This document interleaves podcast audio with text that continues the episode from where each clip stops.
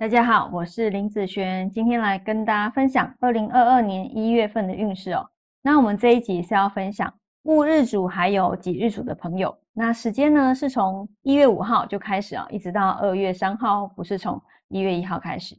等一下我会依照财运、感情、工作、健康的顺序分享下去。好，第一个先来分享财运的部分，这个月啊财运其实算是不错哈。那你会有一些强烈的投资。啊，或者是赚钱的想法啊，也会容易看到一些赚钱的机会哦。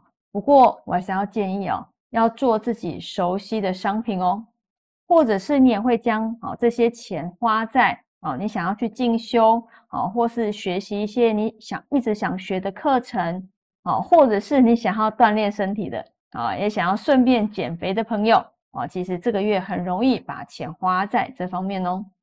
那在感情方面来说呢？哦，这个月男生女生都差不多哈，我就一起说了哈。那这个月的感情其实都算是不错哈。单身的朋友哦，你可能会有一些意外的礼物哦，让你感觉赚到了哦，或者是你花很多的心思来准备礼物。那也有一些告白或是被被告白的机会。好，那如果嗯有心仪的对象哦，平时多约出来游玩，也可以趁机会表白哦。那有感情的朋友啊，这个月哦争执哈会小很多啊哦，那也比较能够理解对方的想法啊，回到之前比较平常的生活。那不要忘了啊，可以增加一些生活的仪式感，让两个人的关系更好哦。以工作运来说啊，这个月工作运其实算是不错哈。那与同事和主管啊在交流的时候。口气上面也会缓，也会缓和不少哦。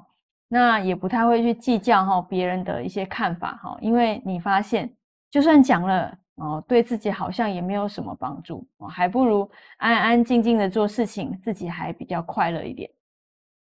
那在健康运方面来说呢，这个月要注意哦，有关于低血压、胃痛、胃胀气啊，那你可以多吃一些像呃咖喱牛肉啦。哦，海带啦，海鱼啦，好，这些都会有帮助哦。